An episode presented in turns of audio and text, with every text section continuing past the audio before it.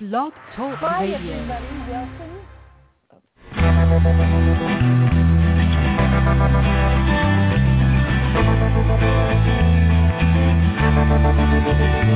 I stroll through the pictures, what I've left behind. Here once again.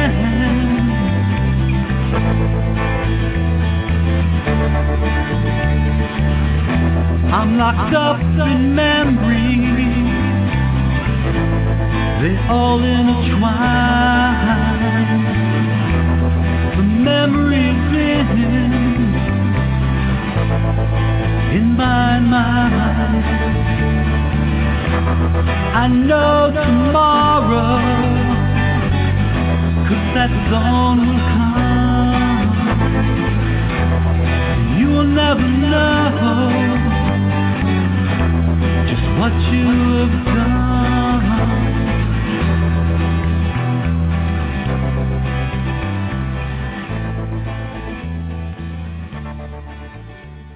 Good evening, everybody, and welcome to Stop Child Abuse Now, the radio show of NAASCA, the National Association of Survivors, of Adult Survivors of Child Abuse.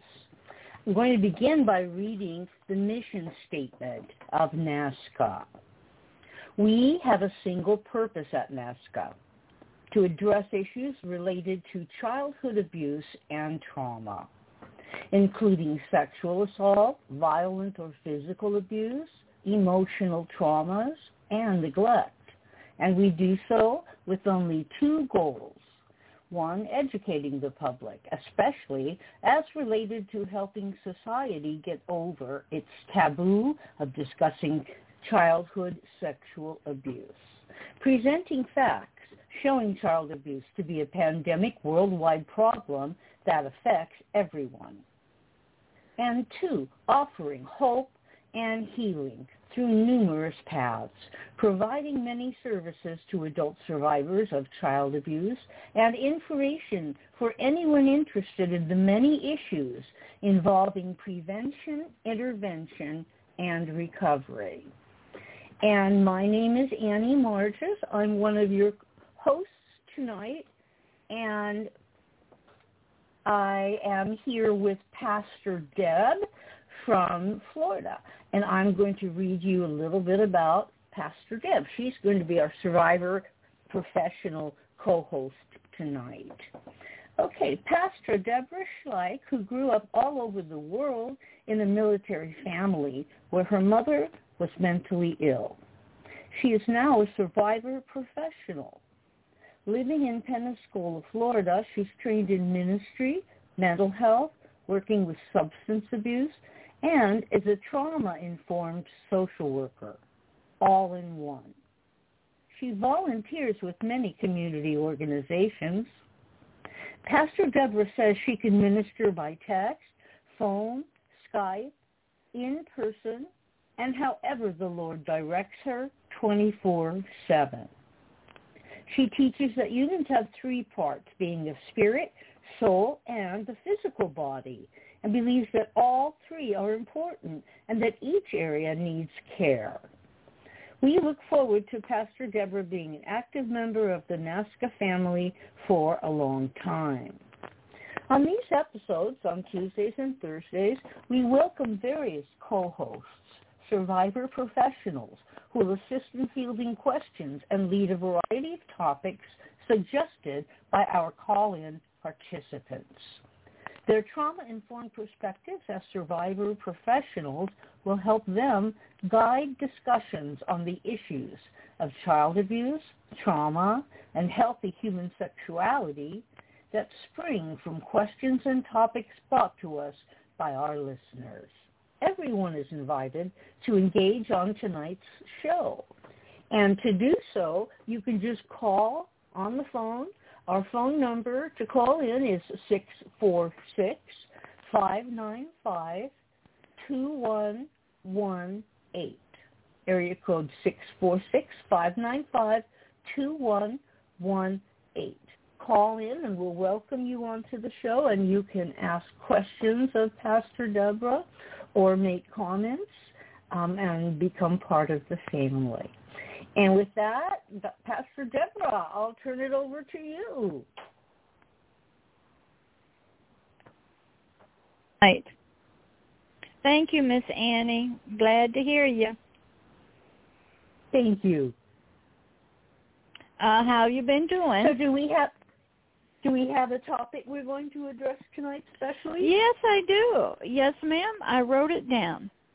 Uh, the topic okay. uh, we can t- is called "What Needs Healing in Someone Who Has Had Childhood Sexual Abuse," and what would that healing look like, and is it possible?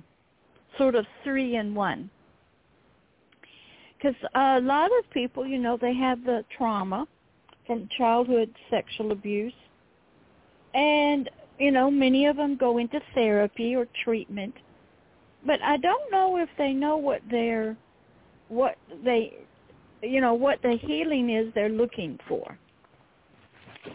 And mm-hmm. sometimes mm-hmm. it helps if somebody says, um, this happened, like if you broke your arm, well, your arm, your bones need healing. Your skin needs healing.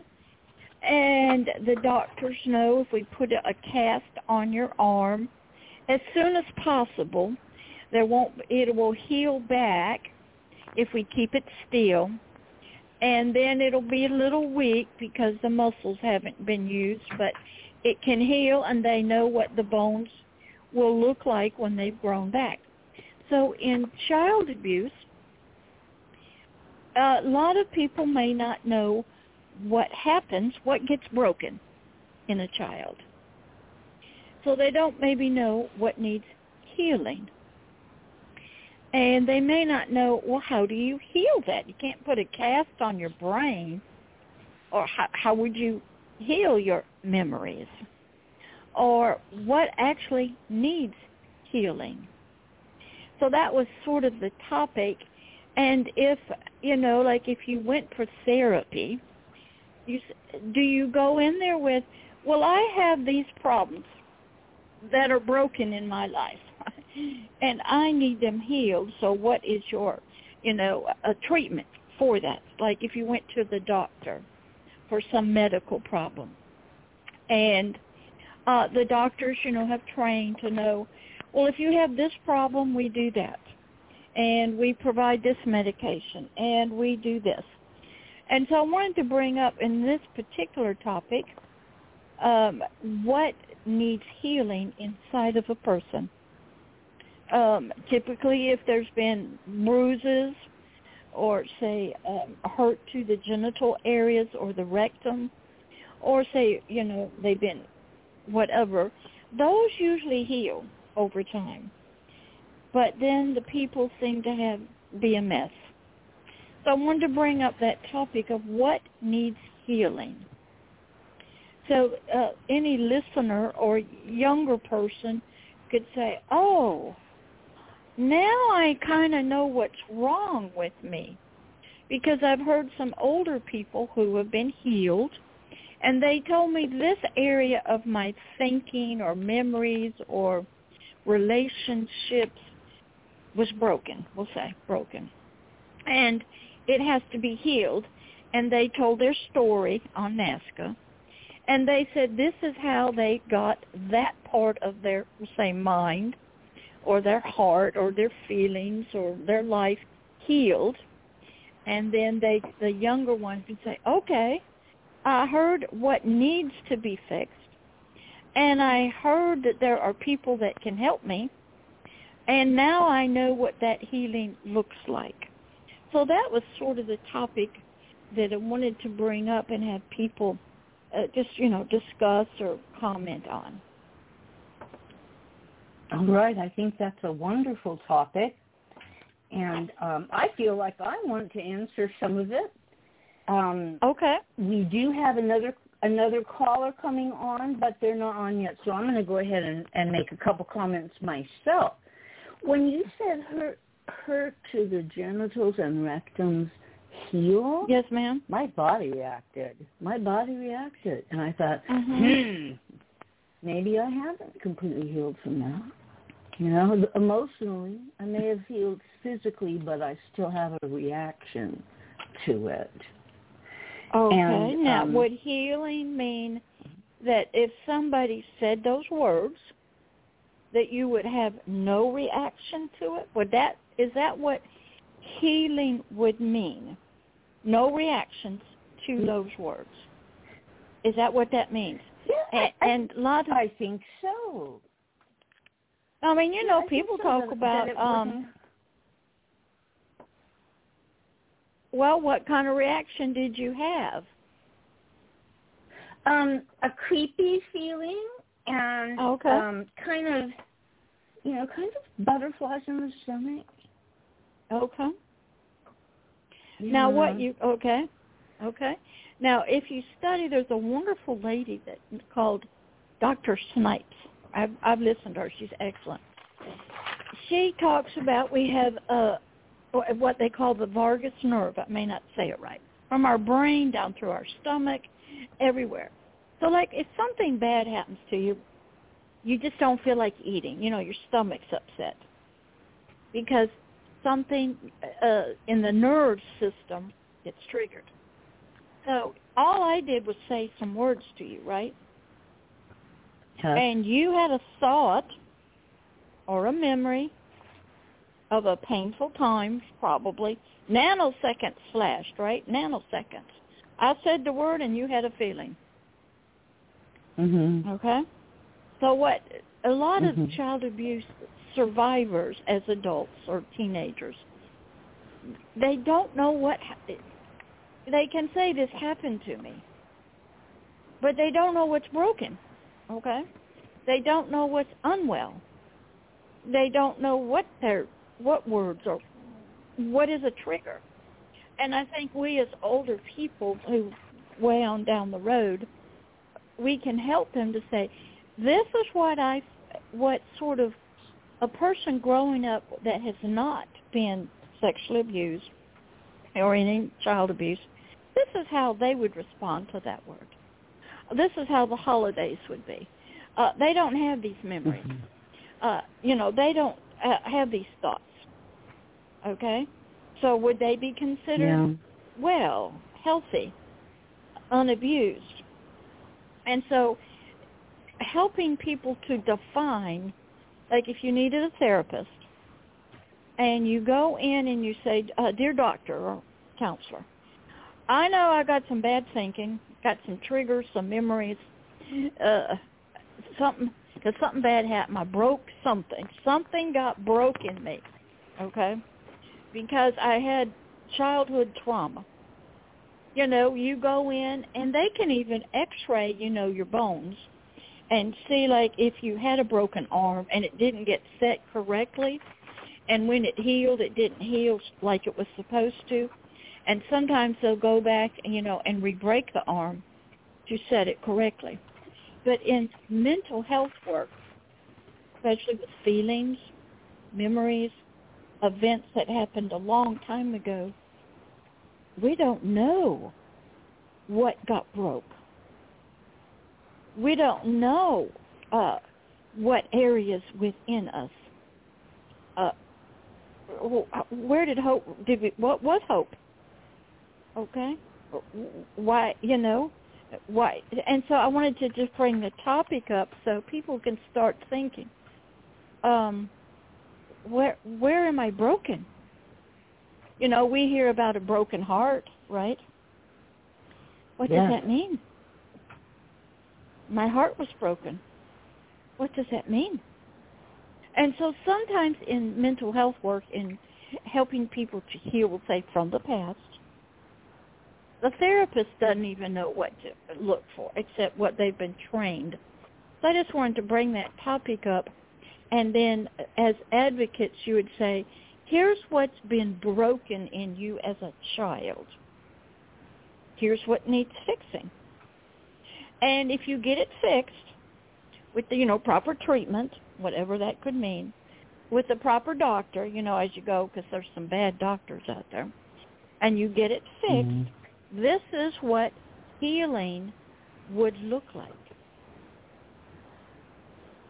Okay, and that's what I just wanted to bring up for discussion so people could comment mm-hmm. on it. Mm-hmm.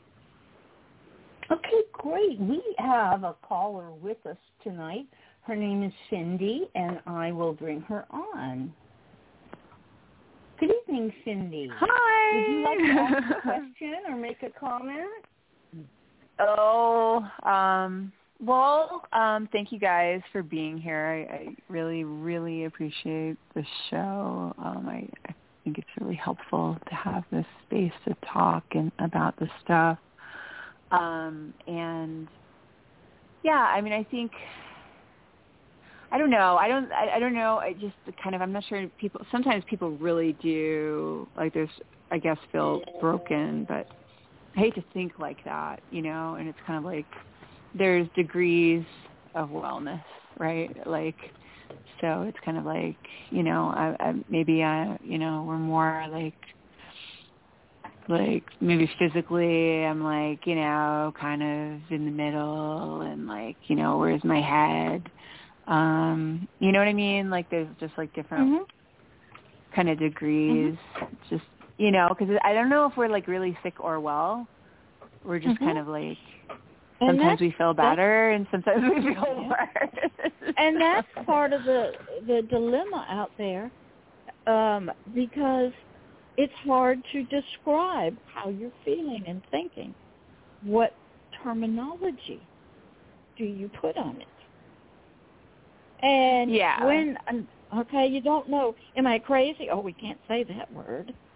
Is that do I have you know? Is my thinking it's probably different for everybody, right? Like you well, know, I it's mean, based on your culture. It's based on uh-huh. what you've been brought up around your culture, okay, and what you're uh, used to seeing. Uh, you know, if, when you're a child, say ages zero, okay, to maybe five, you're at home.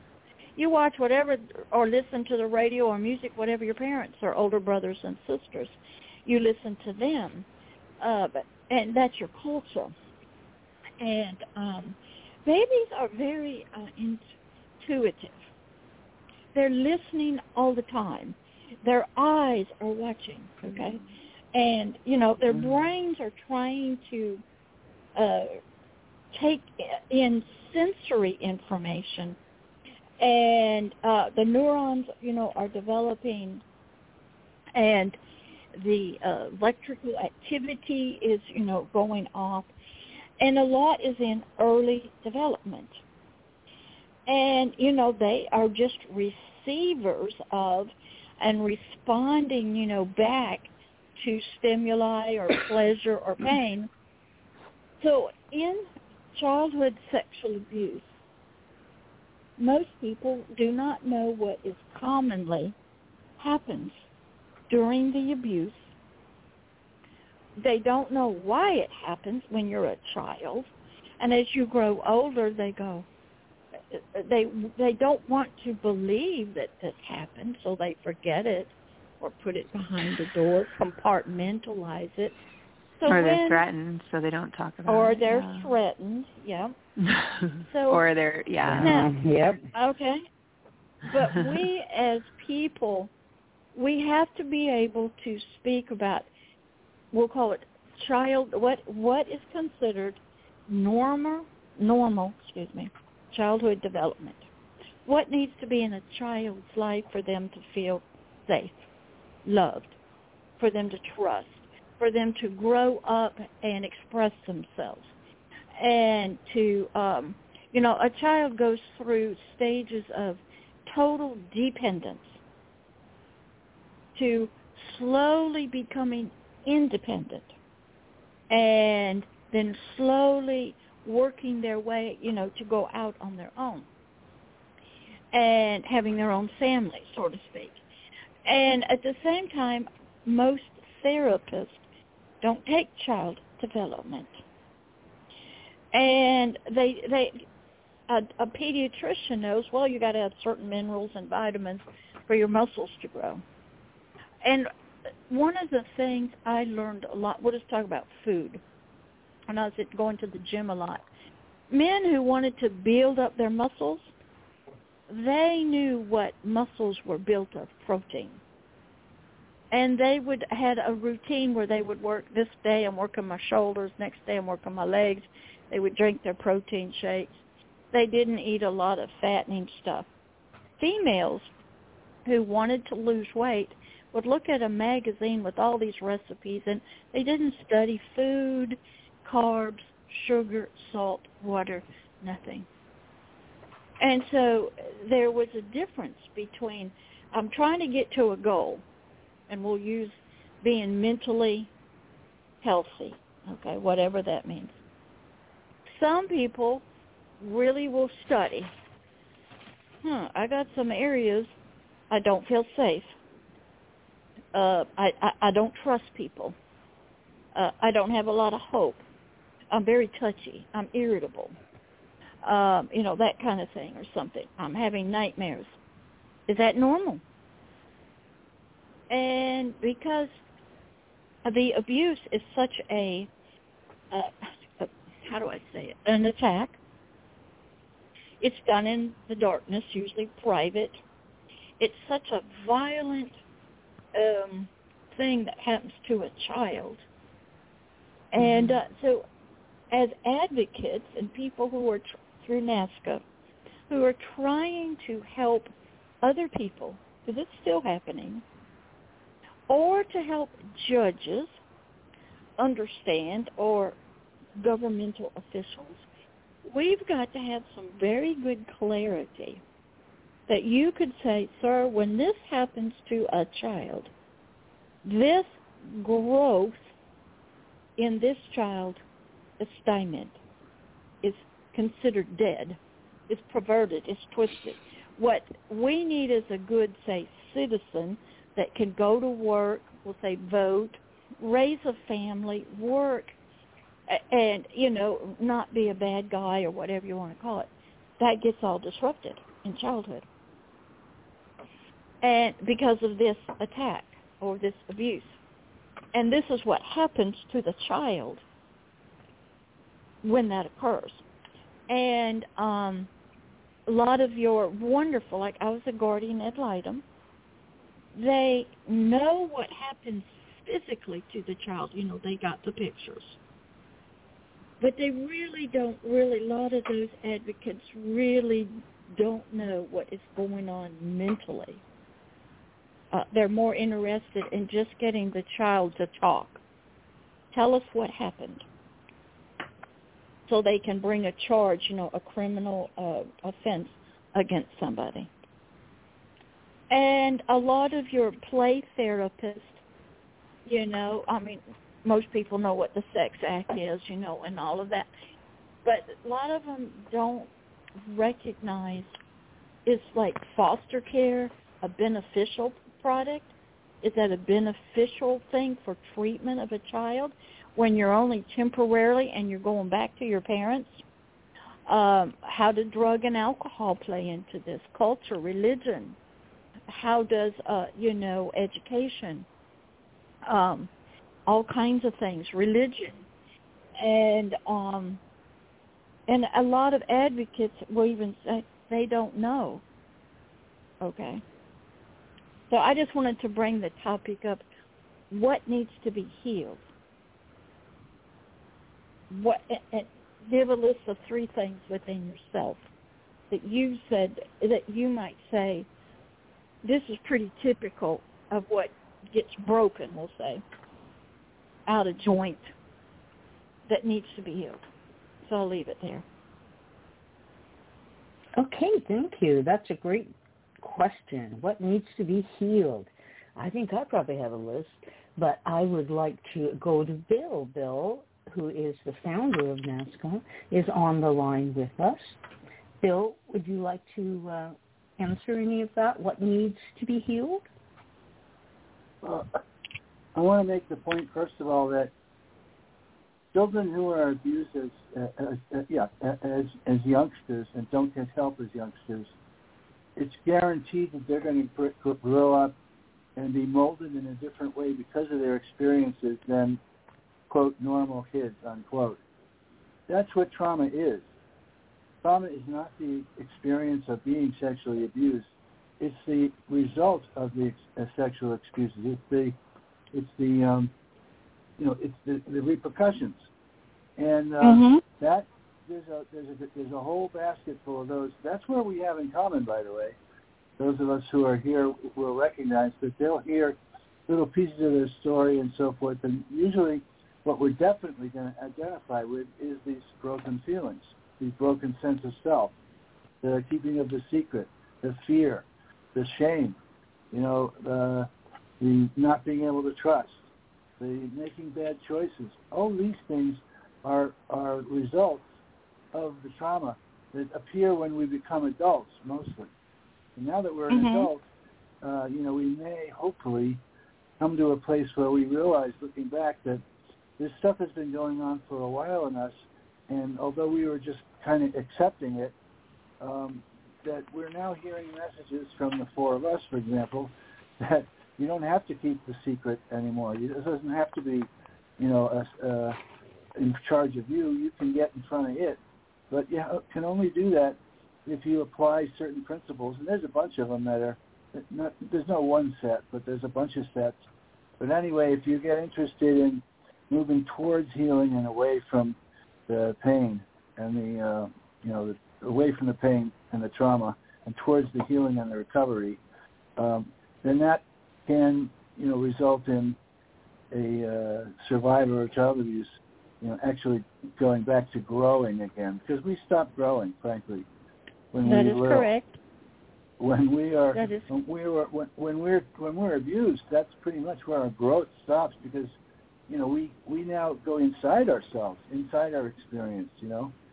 But anyway, mm-hmm. um, these are there's so many things that we need to fix, uh, and but we, what we need to do basically is get started, because you know it has been shown over and over and over again that if a person genuinely gets started on something like this, that they can begin to heal. They, they don't heal all, all at once. uh, but they can begin to heal, and over time they do get better. And uh, now that you know people might be listening to us on this radio show, we want them to know the NAASCA organizations is of course thousands of people who have all had similar experiences, not the factual parts, but the feelings parts and the thinking parts and the decision making that's broken and so forth. That's what we that's what we have in very much in common. And um, because we have it in common, there are a variety of ways that we, we share with each other that you can uh, steps you can take that are again towards healing and away from the problem. Thank you, Bill. You're welcome. Deborah, I'll let you respond more to that if you like. Okay. That Bill always has great things to say. And uh, yeah one of the things that, uh, like I said, I can talk from both mental health and pastoral type is that uh, even in mental health counseling, when people are in therapy, the client, like, well, doesn't really know a lot of times what all needs to be healed. And that's where it really takes you as a person to go, there's something wrong with me. It's not right and to seek out, like Bill said, and there are many different ways and different kinds of people and circumstances that can help. And a lot of people, you know, they are, I think, even Annie said this, they are afraid of getting healing and um, afraid to move forward because it's like you're growing up and um you know you don't want to expose what happened to you and you don't have maybe a friendly environment to be in. And maybe your friends if you have them they they don't want to listen to it and they don't want to believe that that happened and that kind of thing but as an advocate and somebody that goes, it's bad things happen to us as children. So many bad things happen. And it affects us. It's trauma and it brings um, unwanted things into our lives and we build memories and we have uh, triggers with them.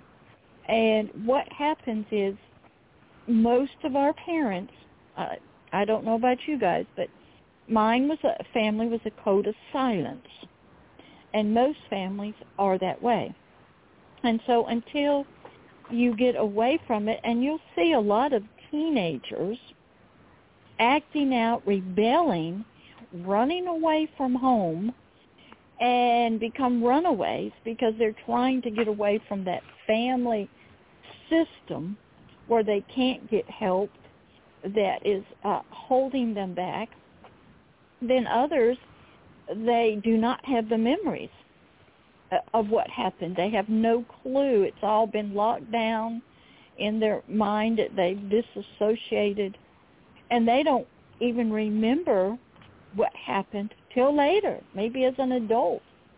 And they've had got their own family and um that kind of thing, but everybody needs to know that bad things happen to just about all of us.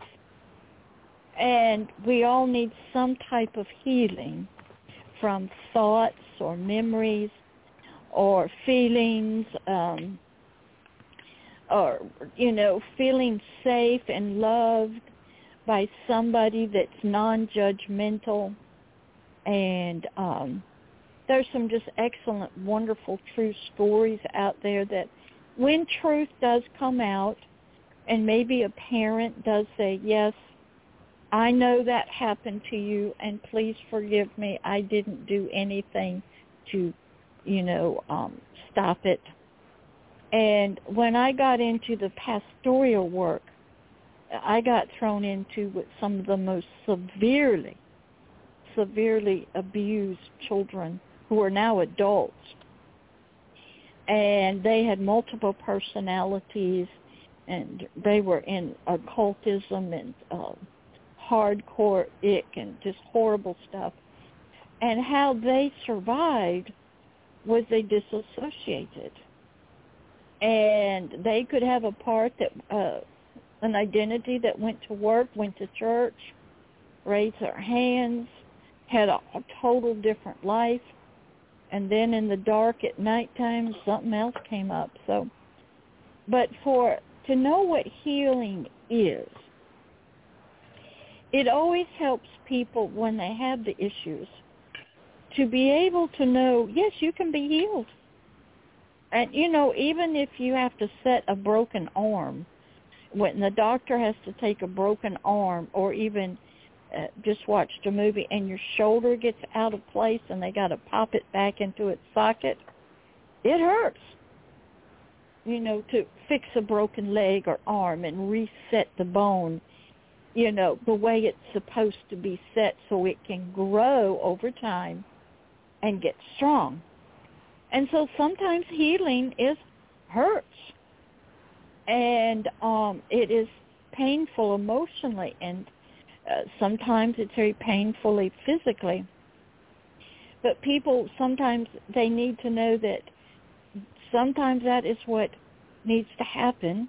Then other times, you know, people have to uh, have understanding of what happened.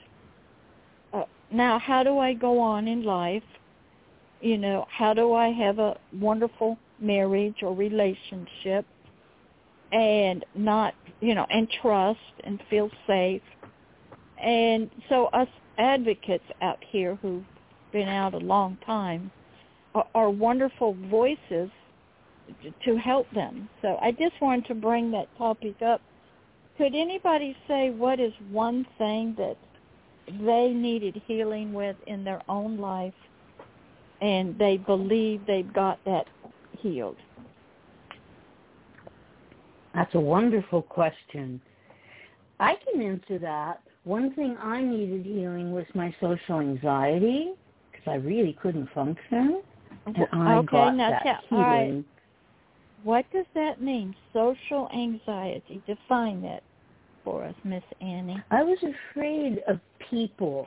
Um, I was afraid of my coworkers. Every time I would have a What does conversation, that mean? Okay. my body All right. Well, Okay, I would what get like does all that mean? stiff, my body.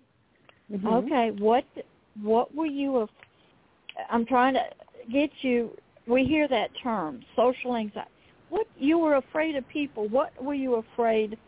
Or were they going to do something to you? Were they going to hit you? Were you afraid of them finding out your secret? Were you afraid they're going to beat you up, call you names? What was the fear about the people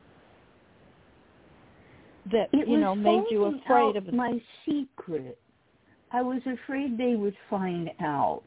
I had a great deal of shame, and um, it's interesting. I didn't always remember the abuse, but I still had the shame. So I had shame about other things, which didn't really make Like- sense. it was kind of crazy Like shame. what? Okay. All right. Like what? I was what the shame? I was ashamed of my belly. I had to cover up my belly. I was ashamed of my belly. I was ashamed of my Oh, okay. house. I could never have anybody come over to my house. I was just terrified if they would Okay. see my house. And it wasn't Okay. wasn't a bad house. There was no reason, you know. Okay. Yeah. But you knew you were afraid of people for many different reasons. Okay? So you were Yes. able to okay, pinpoint that one little area and it was it was a sounds like uh for many different reasons. Then you had feelings attached not only with the fear, but you said you had uh you were ashamed.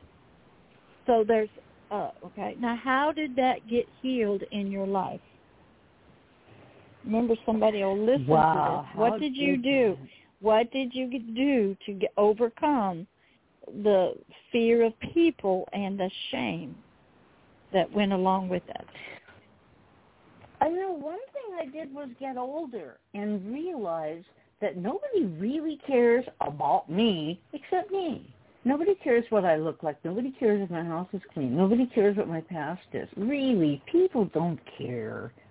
And I have nothing to be ashamed about because they're not thinking of those things. Those things are not even in their minds, you know? How did that come to you? I also, how did that come to me? I think Yeah, was it like over time? Yeah. Oh, was it over time or okay? Yeah, I would see, you know, young people. They would say, "Oh, I'm too fat. Oh, I'm too this," and I would say, "Oh my, no, you're so beautiful." And I would Mhm. eventually, it was like, "Yeah, I'm the same thing. I, I complain about myself that I'm this and that I'm that, but really, I'm beautiful."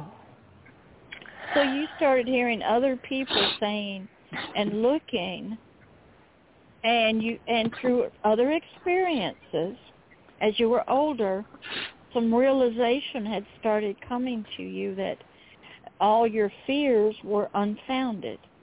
Something like that. Yes, that's a good explanation of it. Yeah, Okay. yeah. And you know, people Yeah, have I those same things. Was, Mhm. Did that dawn on you all of a sudden or did it take a little bit of time? Time. It would, you know, I would think of it, and then I would forget it, and then I would think of it again. Um, yeah, it definitely took time. But now, if someone is listening and hears this, perhaps it won't take time for them because they'll see it right away. That would Mhm. be good. Okay. Yeah, there's no So, reason Cindy? to feel to feel shame. Yeah. Um, well, I, I, I kind of wanted to tag on what she was saying a little bit um, Okay. because, you know, I do think shame is uh, taught to a degree, absolutely. Yeah. And, I, I- you know, there's so many different things that help us because it's like, you know, people say like, oh, you should love yourself. Um, but really, you know, it, it takes a lot of sort of examining what does that mean? And like Mhm. to love yourself and and how do you do that?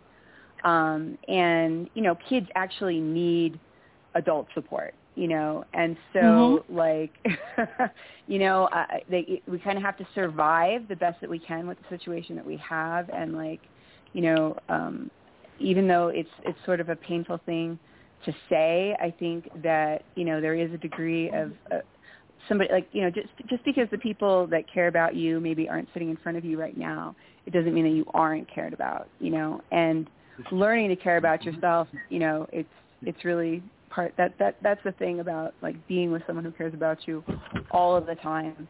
But um i just i i didn't i wasn't laughing at you. I was laughing with you when you're like talking about my belly and like i need to hide my belly.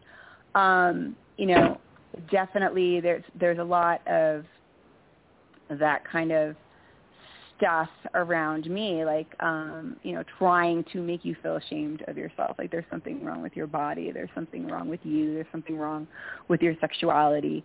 And like you know you can be told those things. And um you know kids are going to like you know they're trying to figure it out right? And so they're doubting themselves especially if they get those messages from a lot of different areas. And um you know when i first went to college and started studying like sociology, like how people act in groups and um, you know violence and and and things like you know how I mean really it's like part of how they indoctrinated people into Nazism was like they would tear you down, right? And then they tell you that you know you're one of them, right? When you do what they want you to do, and um, you know you've got people who you know it, it's not just internal all the time. Sometimes it comes from outside forces where somebody is literally telling you you're not good enough, you'll never be good enough, you're ugly, you know, blah blah blah blah blah blah blah. Um, but the college, the education that I had did help me just to recognize. Like at first, it was really depressing because it was like I could just see people being bad to each other and it it was just hard to deal with. Um and i had a professor actually oh my god.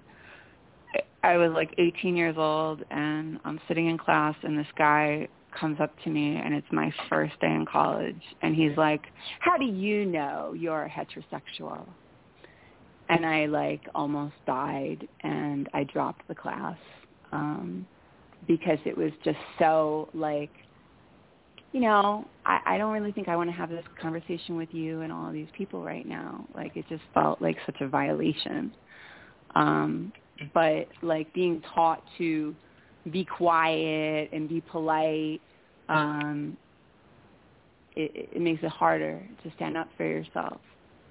And it really helped me just to like, I mean, I took classes. I took classes in women's studies, and it was like you know, our history has been that women have been subordinated and you know, and and it happens to men too. Like there, there was this violent society, and you know, women were treated like objects, and um, you know, when you realize that it's it really isn't just you. That can be a, a first step and help and and, and and and helpful, you know. But like I Okay, so I was really sick for years because I um, survived some profound, profound, severe stuff, um, and I couldn't talk about it. You know, like I had an eating disorder. People knew I had an eating disorder. I tried to be polite. I tried to act normal. I tried to hang out around normal people so I could learn to be normal. Um, but there were things that I could not talk about. My mind could not deal with it. And I was really sick for years. I was like a psych ward surfer. Um, and, you know, eventually I found my way with like helping people, um, like being in little jobs where I felt like I could be helpful, um, you know, taking care of people. I worked in the hospitals as an aide. Um, that really helped me um, because I felt like I was doing something, like I'm brushing somebody's teeth, like I'm really be- being helpful right now. Um, but you know, eventually I, I I got through school, and eventually I got a master's degree, and I've actually, you know, worked as a professional for years and years and years. Um, but I have to tell you that it's like you always kind of have to be able to love yourself and get through some pain because I like recently had some pain because I talked to somebody that I went to school with and I told her about things that happened to me and she straight up told me that she thought that I was delusional, that she, uh, you know, knew that I had had diagnoses. And so, um, I'm sorry I'm talking so long, but You're mental fine. health Go stigma, mental health stigma, like I'm sorry, you were once a mental patient, so therefore now you're talking to me about something that I don't want to believe, so I Mhm. think you're delusional. Mhm. It's Mhm. it's like you do have to deal with people like that sometimes, and sometimes Mhm. it's heartbreaking. And I've also noticed that you know, and, and this this is another thing that can be hard too. If you go a long time around people where like you sort of tolerate a level of disrespect and you're unable to always support yourself and you've never talked about these things before. It's a real game changer when you start to stand up for yourself.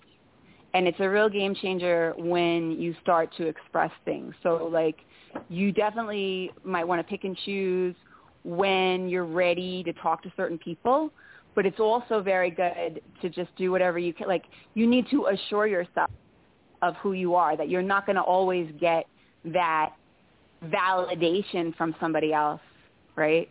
Like you Mhm. really have to, you know, talk to people that are going to support you. So when you run into the people that don't support you, you're stronger, Mhm. you know?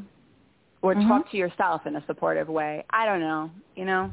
I mean, I, it's like sometimes we should that's like, okay, where's the magic elixir just to make everybody feel great right now? Yeah. And it's what's interesting as adults now. We can all realize how complex our human nature is, our thinking, our emotions, how experiences, good or bad, relationships are all a part of, we'll call it the human experience. And what happens when we're children we're supposed to be developing from our parents and our family, the culture around us, all of the, we'll say, good things we need to be out there in the world as teenagers and adults, you know. That takes years. Uh, when I was in um, studying early childhood development, we learned that by the time a child is five years old, and he goes he or she goes to kindergarten that about 80 to 90 percent of a lot of their concepts about authority obedience is already formed and so when they get there and the kindergarten teacher says sit down be quiet in, in a calm voice they've already decided whether they're going to obey it or not because of their training that they had at home. And you can see if you just go to the Walmart, walk around and shop and observe children in the shopping carts crying to be picked up, have attention, being neglected, uh, getting a cookie uh, or a bottle when they're crying, when maybe they just want you to they don't want to be in their little crib and they want to be out and see what's going on or they want to get out of the shopping cart and mom is totally oblivious to it and just not paying any attention to them. And what you start learning is so much of our foundation as people, humans, our needs, how we get them met, uh, the desires, you know, for friends and love, and having identity and uh, not being ashamed and all that is formed in early childhood. Then when, as you know, when you hit school, uh, other people and their cultures of their family, you run smack dab into them. So when you're out there and you're looking and people are responding to you in whatever ways, they're just the result of their backgrounds their culture, what they've been taught, you know, what's we'll say what's right and what's wrong, how you're to act, how you're to interact. So a like child who. Yeah. so a child who's been abused as a child, everything that's supposed to say be said in foundations and be built upon and have them anchored. And biblically, the word is that the anchor of the soul that holds everything together when things are blowing in the wind, you know, like a storm, is love. So when love has been destroyed, okay, perverted, twisted, my parents are supposed to protect me, and they don't. This doesn't feel like love in my mother's arms. Um, you know, they're supposed when I cry or get hurt, they're supposed to protect me. Love protects. So when we're a child and trauma comes, all that was supposed to be, we'll call it, like if you're going to build a big, tall uh, building, the deep foundations that we don't see that are in the ground that hold up the building, they are built faulty. They're missing parts. Uh, whatever they got, it, it's not solid, not good, and it can't hold the building up straight and solid. So childhood is so important. And uh, so when it is what's called uh, things happen, what is supposed to be, we'll say, a child filled with love and dignity and feel safe and have wonderful relationships within family, learn how to solve problems and things like that. That all gets disrupted. And um so then if the parents are not good teachers and the family around them and the brothers and sisters, then the child and then throw in sexual abuse. The child what should have been developed to prepare it for life outside the family, you know, school, work, uh, adult relationships. It's all been perverted, broken, twisted, and it's inadequate. It's uh, it's hardly functioning. Uh, can't provide strength. Uh, things become, you know, uh, fearful, and so childhood is so important. And I can tell you, uh, there's not a lot of childhood development classes taught, even in junior high school. Okay, and um, or high school, and not many kids get the birds and the bees talk. And not many kids know what good sexual relationships are.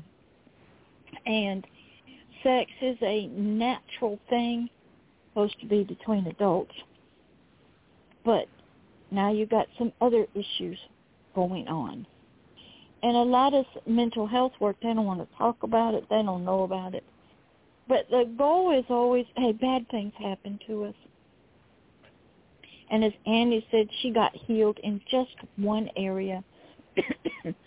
Sometimes the healing, you get those aha moments and you realize that's not who you are anymore and you can trust some people read a book go to a group some people uh you know having a baby or getting married love comes flowing on top of them and all that bad is just gone and they forget about it and then sometimes at the death of people's parents they go that's okay. I love you. You're, my mama. You brought me into the world. And so some things, but healing is important and people need to know it is there.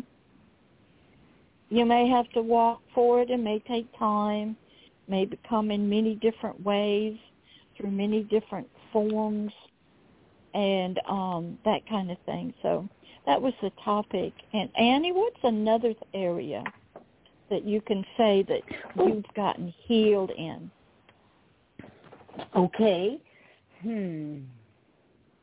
You got that one that you said.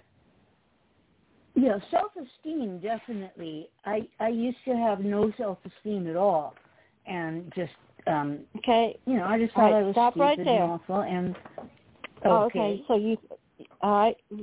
Tell us what self. If you were talking to somebody, Annie, that what define what self-esteem is.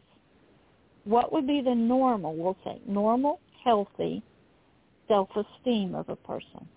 What would that look like? It it would be knowing that I'm okay.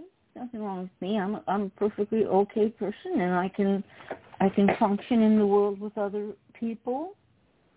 Um, not feeling that I'm really weird and you know nobody wants to talk to me. Okay. Well, see, that's that word self-esteem is used, uh, and a lot of, and, and uh, being a teacher, uh, you've got to get definitions. Like, what does the word healing mean?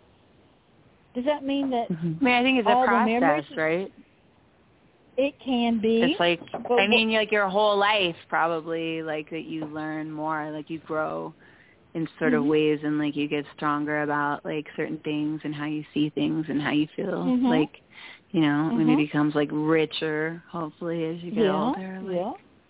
And as when when you're at this level, you know, of NAASCA and you're an advocate and you're trying to help people and you're trying to get help, it's always good to know, you know, like if I if I was a therapist or you know even as a pastor will say, tell me what you want me to help you with. What's broken? Why are you here? What's not working? Okay, you know, I got these strange thoughts. Okay, tell me about them. Okay, and why are they like that? And then the therapist has to know how do thoughts get created? How do you change thoughts? How do you change what you think about yourself? Uh, who determines what you think about yourself? Your do your own thoughts or somebody else's words tell define who you are or what happened to you? So and so in healing, you need a lot of lot of times education, reading books about things. Uh, Mm-hmm. you need to understand sort of being a pastor i talk to god and pray and i hear his voice you tell that to some pastors or mental health counselors they're going to say honey you need to be on medication because you're hearing voices Okay? so i can't tell that to everybody because they don't believe god talks okay just read the book and if you're hearing it then you're hearing voices okay now, are those people weird? Are they abnormal? No, they've just been brought up in their culture, either in their mental health training, or they have been brought up in uh, their particular religious thing, and that's what they believe. So here I am hearing God's voice, and they're thinking I'm mentally ill. So sometimes you can have systems okay, culture, religions, mental health uh, things. I, I remember when I was working with uh, a lady, she was hearing voices all the time. Now this was before my spiritual training. So I would call her psychiatrist because they really don't know what causes schizophrenia. Okay? You're hearing voices. They don't know if you hear voices first. And therefore you then got the problems, or you get the problems or a chemical imbalance, then you hear the voice. They don't know. A lot of it is chemical imbalance. Okay, so they put you on, you know, antidepressant medication. Well, does that change your self-esteem? Does that make people love you? You know? And so healing is a, a, a big topic. And I would think we all would want to study it, learn about the different areas of healing, what needs, what's broken in us. Uh, is it our self-confidence? Is that self-esteem? Why are we supposed to like ourselves? Who taught us that? Who taught us that we're supposed to love ourselves? Is that mental health? Where did we get that? Did somebody teach us to hate ourselves? Or did that just sort of come with the act of sexual abuse that we felt so ashamed?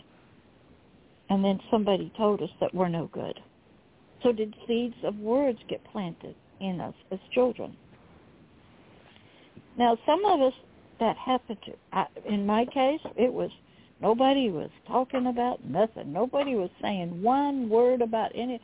We were just kind of left all alone in a weird, strange family that had issues. And I wasn't prepared to go out in relationships. Wasn't prepared to go out into the world. So my family, because my mother and father had issues, they couldn't prepare me. So when a child gets, uh, you know, abused, they're not prepared, we'll say, to go out into the world, which could be first elementary school, or then, you know, junior high school. And there's just no preparation for how many of you got the birds and the bees talk or about, you know, puberty you know, most of us don't get it. And then are there any classes in elementary school about self-esteem, loving your neighbor, how to talk and be nice to people? Did any of you guys have that? No. No. So there's a lot that I had to learn that when as a mental health therapist, you sat in an office or in a volunteered somewhere, and you either went to people who had problems, like the jail. You knew they broke the law, and they got issues. So many of them. Homeless people, they're homeless. They got issues. Or they come to your uh, private practice office, and they got something wrong with them. You don't know what. Then as a pastor, it's the same way. People come to you, I'm having problems. So I had to learn that most of us got problems in many areas. Some Sometimes it, to realize what's not wrong with them. Mm-hmm. Sometimes people have to like realize what's right with them. You know what I mean? like, they think where, something's wrong with them, and it's like, well, that's you know, or they think where, everything's wrong with them. Um, yep. What I had to learn to do when it was I was working with, and still do with very severely abused people, is say, "I love you. I'm your mama." Okay. God loves you. No, hey, you've had a bad life. You've done some bad things, and bad things have happened to you, but you're still loved. And that is where we as a children, you know, when we disobeyed mom and we got spanked, most of them did it in love. They were disciplining us, teaching us. You, when you get out there and there's the red light, you're to stop because you you've got to follow the laws. Okay, and you do that because you love the law, you love other people. You do, so love was instrumental and what happens, a therapist in mental health can't really express that. They can just talk over your issues as you present them and bring up ideas and recommend you, you know, to th- uh, medicine, which a lot of people need. The, the brain, which holds our memories, is neuroelectrical. It's chemical electrical. Okay? You know, you've seen a lot of stories about the football players getting head concussions and breaking the blood vessels and causing issues after they come out of football. It happens in sexual abuse. You and if you had any violence with it, um, all kinds of things go off. Cortisol, hormones get turned on every time, uh, nerves, and you get touchy. So we have to be able to define what healing is for the inside of us. So Annie, would you say that you have other areas inside of you even now that still need healing? Oh yes, absolutely. Even though my life is like a a wonderful life and I'm very happy, I still have things that need healing, yes. Okay. One And of the so- big, one of the biggest things is is um I use food for comfort, and that's no good for Okay. my health. You know why you do that? Food is it a works. drug. Well, here's what happens. Mm. Food is a drug, Mhm. just like marijuana, alcohol, uh, opiates. When it gets in your stomach, okay, it a chemical change occurs in your body. Blood goes to digest it. You get warm. You get comfortable. You get sleepy. Okay? Same thing when people want to feel at peace. They do marijuana. They do other drugs, heroin. It's the best. Oh my God. That is no. what we're all not. seeking. Uh, hey, it is. It is the uh, okay. Orgasm is the same way. Okay, it's a. It's what it does is the peace that comes. It's so tremendous. Food is just a, a drug. Okay, it's no different, and uh, we're usually oblivious to what it's doing to our body, or we don't really know. We just um, know we feel warm and comforted and we feel at peace. And it's peace that the soul is seeking through the physical body. That's all. And what happens Hmm. is it's the only way we know our soul is trying to find some kind of peace. And it has to work through the physical body the eyes, the five senses, and and it is using the body, okay, for pleasure, excitement, joy, peace, uh, to avoid pain, and the soul is trying to change chemicals in its body because then chemicals get into the brain, kicks in memories or pleasures or whatever, and the soul that's in there goes, oh, I feel so good. I'm at peace. Okay.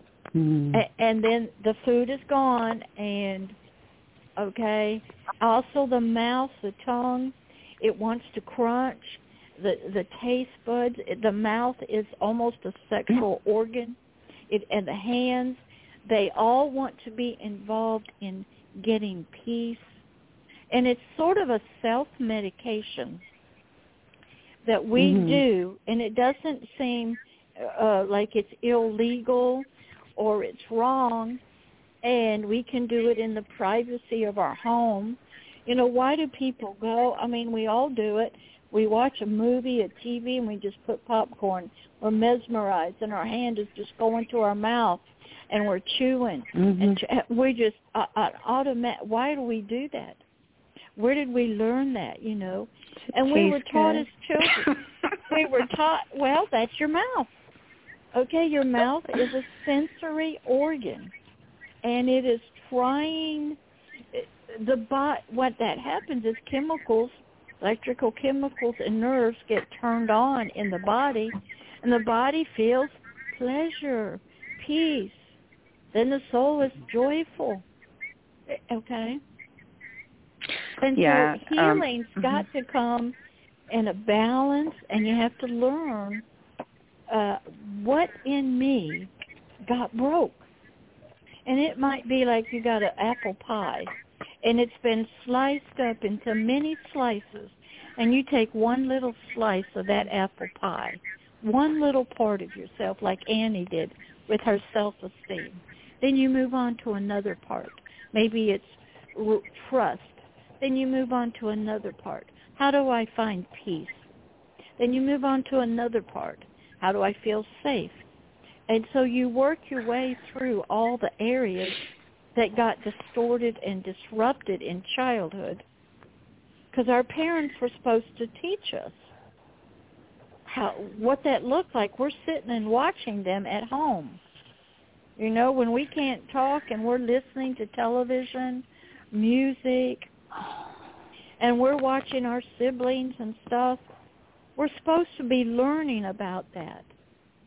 And when that gets disrupted because of child abuse, we learn something, but it's not something that is good and can help us. So it is. We got about seven minutes left. It looks like it's about. Oh, eight. could I could I say something just because of like because of what Annie said? And I really just wanted to kind of respond to Mhm. that because I you know because I dealt with an eating Yeah. disorder and. I, I know that it lights up your brain at first, um, but then I mean it, it's also can be unpleasant um, and just something that Mhm. people kind of get stuck in. But there's something that I read that really spoke to me because I, I did research on this for my master's degree, and um, so actually, when we feel abandoned, we salivate.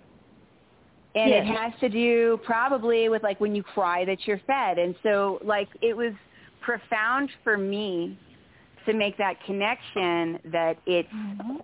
That it's really what I want right now is to feel comforted and to feel loved and to feel Mhm. love. And so like if you can get into that space of just Yes. like Yes. feeling loved and Mhm. like knowing that you're just as important as anybody else like you're not crap because crap happened to you you know and and and Mhm. it's also Yeah. like a really big deal to me that we started saying instead of like what's wrong with you it's what happened to you it's not what's wrong with Mhm. you it's what happened to you that Mhm. you are possibly recovering from or that you need to talk about right now it's not that you're not defective you're not you're you know Oh, what well, i mean and and you deserve love and you Mhm. deserve to be you know and, and i also feel like um forgiveness is like twofold because it it kind of can help and I, and I don't mean this in like an over idealistic way, like that you just forgive people for terrible things that they've done to you.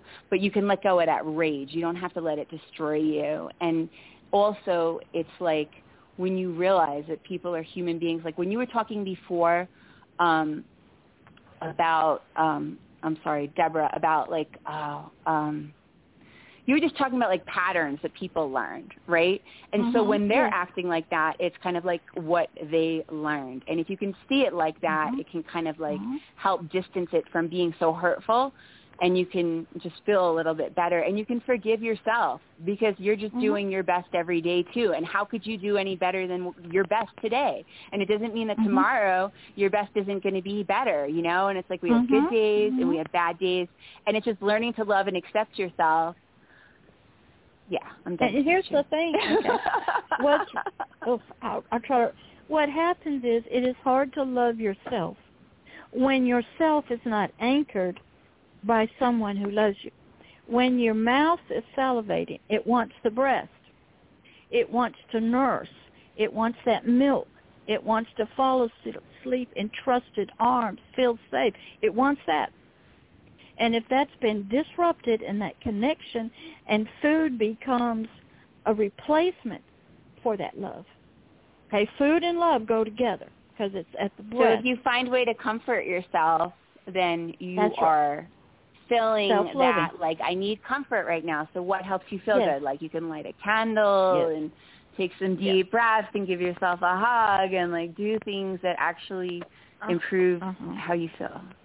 Because what was supposed to have been there to anchor you when you go out was knowing you were loved, you know, from your mama.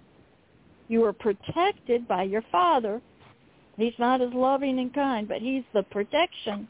And you had that to go out into the world. And you could always run home because they would be there. And um but that got all disrupted, got broken in the home but you're still trying to get it. And you're finding any way you can, you know, food, sex, whatever, to get that. And I'll be quiet because it's about two minutes, Annie, and you can close us out. All right. Well, I don't really have anything I have to say to close us out, except thank you for listening. I'll invite Bill to say a few words. Are you there, Bill? All right. Yeah. All right. Um, yeah, I appreciate everybody coming on tonight. The, the four of us um, have, you know, done a pretty good job. I think, in a word, um, the thing that I had to start with to heal was acceptance. because I was in denial about all the things that happened to me and that I was going to be okay. I could fix it all and I could do it all, and none of that was true. So at the beginning, I had to have acceptance to, of the problem is what it is. You know, I I can't just get rid of it because I can't wish it away. In other words, and what of course I found out is you have to act things away. You can't you can't think them away or wish them away. But anyway, um, we do these shows for the listener out there. We want you to know five nights a week, uh, always at the same time, across the country, uh, eight eight Eastern to five Pacific. The hour is different, but the time is the same. And we hope you'll join us anytime you can. I want to thank Annie for hosting a good show, and uh, Dr. or Pastor Deborah for uh, being an excellent co-host, which she always is. And Cindy, thank you for calling in and actually talking. Yay! Okay, I'm going to play the going out music. Thanks, everybody. This has been Scan Radio Show number 3057.